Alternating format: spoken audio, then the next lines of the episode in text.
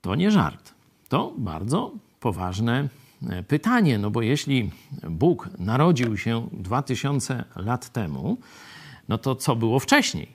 Jeśli rozumiemy narodzenie jako początek istnienia, no to wcześniej nie byłoby Boga. No to już wiemy, że coś jest nie tak. Ja zawsze w takich sytuacjach sam sięgam i Was też kieruję do Biblii. Stąd i tam się wybierzmy. Otwórzcie sobie list do Hebrajczyków, dziesiąty e, rozdział, werset piąty. To też, tu jest mowa o Jezusie, przychodząc na świat mówi: Nie chciałeś ofiar krwawych i darów, aleś ciało dla mnie przysposobił. Czyli przygotowałeś dla mnie ciało. Jezus przed narodzeniem mówi o tym, no to już wiemy, że Jezus istniał przed tym wydarzeniem, które dzisiaj szczególnie świętujemy. Jeszcze raz, to też przychodząc na świat mówi: Nie chciałeś ofiar krwawych i darów, bo one nie mogą zmyć naszych grzechów.